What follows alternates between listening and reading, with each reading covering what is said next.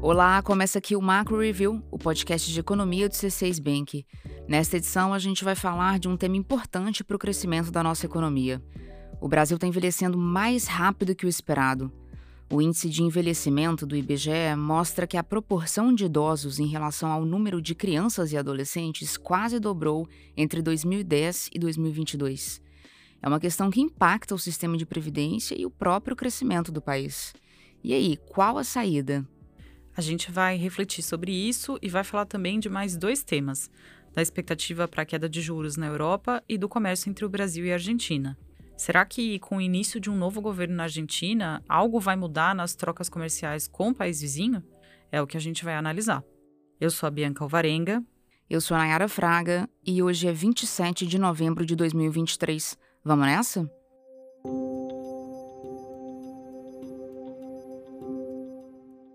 A exemplo do que já aconteceu com a Europa e com o Japão, o Brasil está se tornando um país mais envelhecido. Segundo dados do IBGE divulgados recentemente, 11 em cada 100 brasileiros têm mais de 65 anos. Esses números são do censo de 2022. É um número superior ao que a gente viu na década passada. Em 2010, os idosos representavam 7,4% do total da população brasileira. Hoje, esse grupo então representa 11% da população. Esse fenômeno é resultado de dois fatores: da queda na taxa de natalidade e do aumento da expectativa de vida no Brasil. As mulheres brasileiras estão tendo menos filhos e a população está, em média, vivendo mais tempo. O Brasil está caminhando para um cenário em que a força produtiva, ou seja, as pessoas em idade de trabalhar, essa fatia vai crescer muito pouco.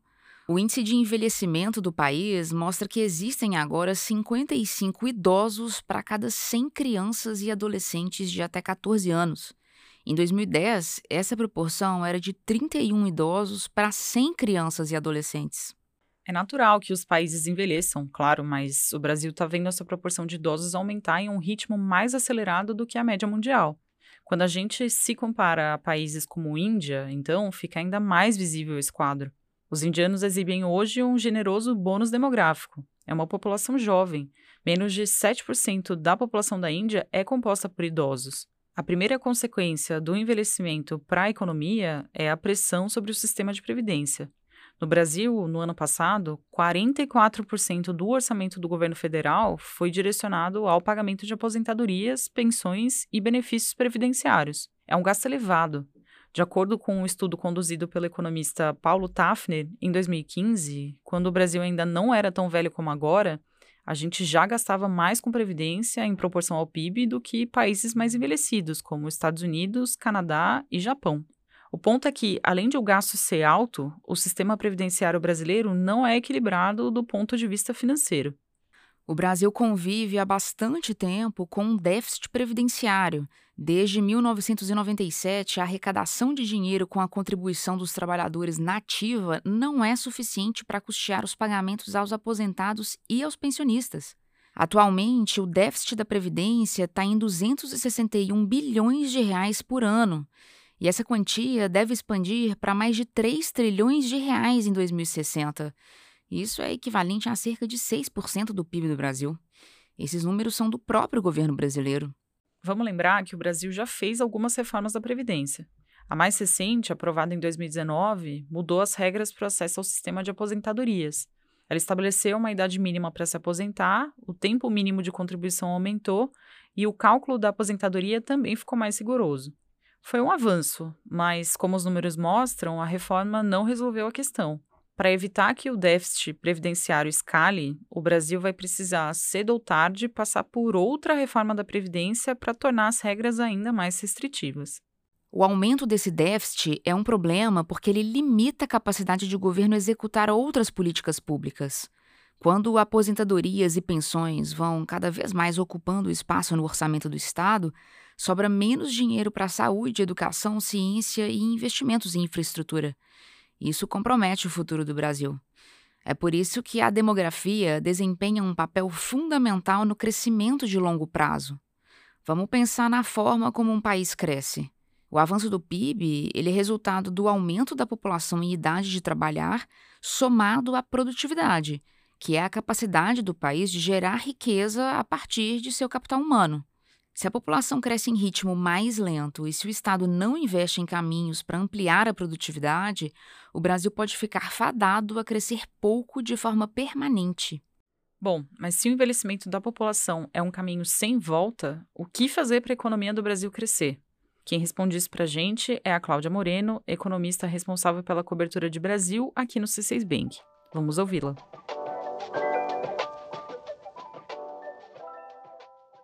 Para fazer a economia crescer, não tem como fugir. A receita é aumentar a produtividade. Como é que a gente faz isso? Falando de uma forma simplificada, para ganhar produtividade, o país tem que investir em educação, qualificar mais pessoas, oferecer melhor qualidade de ensino, tem que melhorar o ambiente de negócios, diminuindo a burocracia e tem que facilitar o comércio com outros países. Como a gente sabe, parte dessas medidas exige investimento público. Só que, como a gente está se tornando um país mais velho, o grosso das nossas políticas públicas está direcionado a atender essa população mais velha. Ou seja, são mais e mais despesas com saúde e previdência. Esse é o dilema atual. Mas vamos lembrar que o Brasil já foi um país jovem. A gente já esteve na janela do chamado bônus demográfico, que é quando a força de trabalho cresce mais do que a população total. Os cálculos do IBGE indicam que o Brasil saiu da janela do bônus demográfico em 2019. Então, a gente já não pode contar com esse empurrão para o PIB. E é aquilo: a partir do momento que nossa força de trabalho não está crescendo como antes, já que o país está envelhecendo, e considerando que a produtividade também não está avançando na forma ideal, a tendência é que o Brasil tenha cada vez mais dificuldade para crescer. Isso se a gente não fizer as reformas necessárias, como as que eu citei agora há pouco.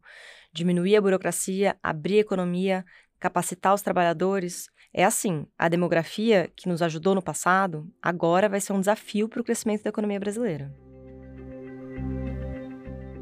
Nosso assunto agora é a Argentina, com Javier Milei eleito presidente do país vizinho, muitos se questionam se a relação entre o Brasil e a Argentina vai mudar. A campanha do Milei, que se considera um anarcocapitalista, foi marcada por propostas radicais, né? Como fechar o Banco Central, adotar o dólar como moeda oficial do país e tirar a Argentina do Mercosul. Ele também chegou a falar que não se relacionaria com países tidos por ele mesmo como comunistas e fez duras críticas ao presidente brasileiro. As preocupações em torno da relação entre os dois países fazem sentido porque a Argentina e o Brasil são grandes parceiros comerciais. Vou citar aqui alguns números que dão a dimensão disso. Para começar, a Argentina é o quarto país de quem o Brasil mais compra mercadorias, atrás da China, Estados Unidos e Alemanha. Além disso, a soma das exportações e importações realizadas entre Brasil e Argentina foi de 29 bilhões de dólares nos últimos 12 meses, isso considerando os dados até outubro. E a Argentina é o terceiro maior destino das exportações brasileiras, atrás apenas da China e dos Estados Unidos. Então, a gente está falando aqui de uma relação que é benéfica para ambos os lados. O Brasil vende aos argentinos soja e peças de automóveis, principalmente, e compra da Argentina, em especial, automóveis para transporte de mercadorias. A gente não acredita que essa relação vai mudar. Além de o presidente eleito da Argentina ter suavizado o tom dos discursos, ele agradeceu ao Xi Jinping, o presidente da China, pelas saudações, e no caso do Lula, ontem o Milei até mandou uma carta convidando o presidente brasileiro para a posse. Além dessas falas mais amenas, o Milei sabe que o partido dele tem pouca representatividade no parlamento argentino. Para ver os projetos que ele prometeu durante a campanha se concretizarem, ele teria de costurar alianças. Outra questão que deve direcionar o pragmatismo nas relações comerciais com o nosso vizinho é o fato de que a economia da Argentina se encontra em situação extremamente delicada, com inflação acima de 140%, dívida pública de meio trilhão de dólares e baixa reserva cambial. Então, renunciar à entrada de dólares e receitas vindas do comércio exterior é um luxo que os argentinos não podem se dar. Por isso, a gente acredita que nada muda por enquanto. Por falar em Argentina, a gente fez um episódio especial sobre a possibilidade de dolarização da economia argentina há alguns meses, antes da eleição presidencial. É um dos programas do nosso podcast que mais foi ouvido. Se esse tema é do seu interesse, eu recomendo. O título do episódio é E se o dólar virar a moeda oficial da Argentina? É o episódio número 72. Bom, na edição passada, a gente falou sobre a expectativa para a queda das taxas básicas nos Estados Unidos, né? Mas e na Europa, quando é que os países da zona do euro e o Reino Unido vão começar a cortar os juros? As projeções dos analistas para essas regiões até que se parecem com as perspectivas para os Estados Unidos. O consenso para os europeus e para os americanos é de que não teremos mais altas nos juros. A diferença está é na expectativa para o início dos cortes. Na zona do euro, segundo o mercado, o primeiro corte viria já em abril de 2024. É uma previsão otimista, se a gente considerar as recentes declarações da presidente do Banco Central Europeu, a Christine Lagarde. Em um evento agora nesse mês, ela disse que a queda de juros não vem pelo menos nos próximos dois trimestres, ou seja, estamos falando aqui de juros estacionados até metade de 2024, mais ou menos. Para Lagarde, os juros têm que ser mantidos altos por tempo suficiente, ou seja, o bastante para levar a inflação para a meta, que é de 2% no médio prazo. A taxa de depósitos, que é a taxa referência na zona do euro, ela está atualmente em 4%. É que a inflação continua resistente por lá. No acumulado de 12 meses, o núcleo da inflação, que dá a tendência mais limpa dos preços, registra alta de 4,2% na zona do euro. É um alívio, perto do pico de quase 6% que a gente viu em março de 2023 mas ainda existe uma incerteza grande em relação aos efeitos dos salários altos sobre os preços. A pergunta é: a inflação vai continuar desacelerando na zona do euro ou o mercado de trabalho vai seguir puxando a inflação para cima? Essa dúvida se repete no Reino Unido, onde o mercado de trabalho, apesar da recente desaceleração, continua exercendo pressão sobre os preços dos serviços. O núcleo da inflação britânica está em quase 6%, é menos que o pico de 7% visto em maio passado, mas ainda assim, para os padrões do Reino Unido, é uma inflação muito alta. Hoje, a taxa básica de juros do Reino Unido está em 5,25% ao ano. O mercado projeta o início dos cortes para junho de 2024. Na nossa visão, é otimismo demais pensar numa queda de juros na Europa para os primeiros meses do ano que vem. E por quê? é que existem essas pressões inflacionárias que a gente comentou que dão sinais de persistência. E não dá para comemorar antes da hora, como disse o Fundo Monetário Internacional recentemente. Afinal, tirar o antibiótico cedo demais pode ser complicado. A doença pode voltar e com mais força.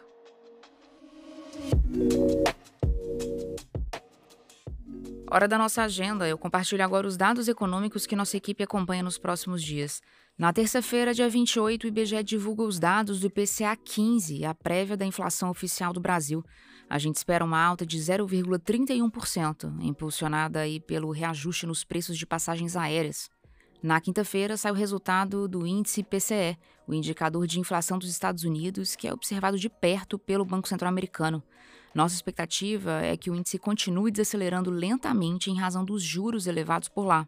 Também na quinta-feira vai ser divulgada a inflação da zona do euro referente ao mês de novembro. A expectativa é que a inflação continue desacelerando por lá, mas que siga em um nível elevado. Ainda na quinta-feira saem os dados aqui no Brasil da PNAD contínua de outubro. A gente estima que a taxa de desemprego brasileira tenha ficado em 7,6% no mês passado. E terminando a semana, na sexta-feira, vai ser divulgada a pesquisa industrial mensal de outubro. A gente acredita que os dados vão mostrar uma leve alta na atividade industrial brasileira. Bom, é isso, chegamos ao fim do episódio de hoje. Muito obrigada a você que ficou comigo até aqui. Eu aproveito para sugerir que você deixe um comentário. A gente tem recebido vários comentários muito bacanas. Valeu pelo feedback, pessoal. Aí, se você ainda não avaliou o programa, você pode fazer isso no seu tocador de podcasts. Quantas estrelas a gente merece? Quem faz parte da equipe econômica do C6 Bank são o Felipe Sales, a Cláudia Moreno, a Cláudia Rodrigues, o Eliezer Jacob e o Felipe Mack. A produção e o roteiro são desse time todo, junto com Nayara Fraga e Bianca Alvarenga. A edição de som é da Thaís Andrea. A divulgação nas redes sociais fica com a Ana Vischer. Lembrando que você pode seguir o Macro Review na sua plataforma favorita de podcasts. Assim, quando a gente publicar um novo episódio, você será notificado. É bom para quem quer ficar por dentro da economia e para quem quer conhecer uma visão original dos fatos econômicos. Uma boa semana para você e até a próxima!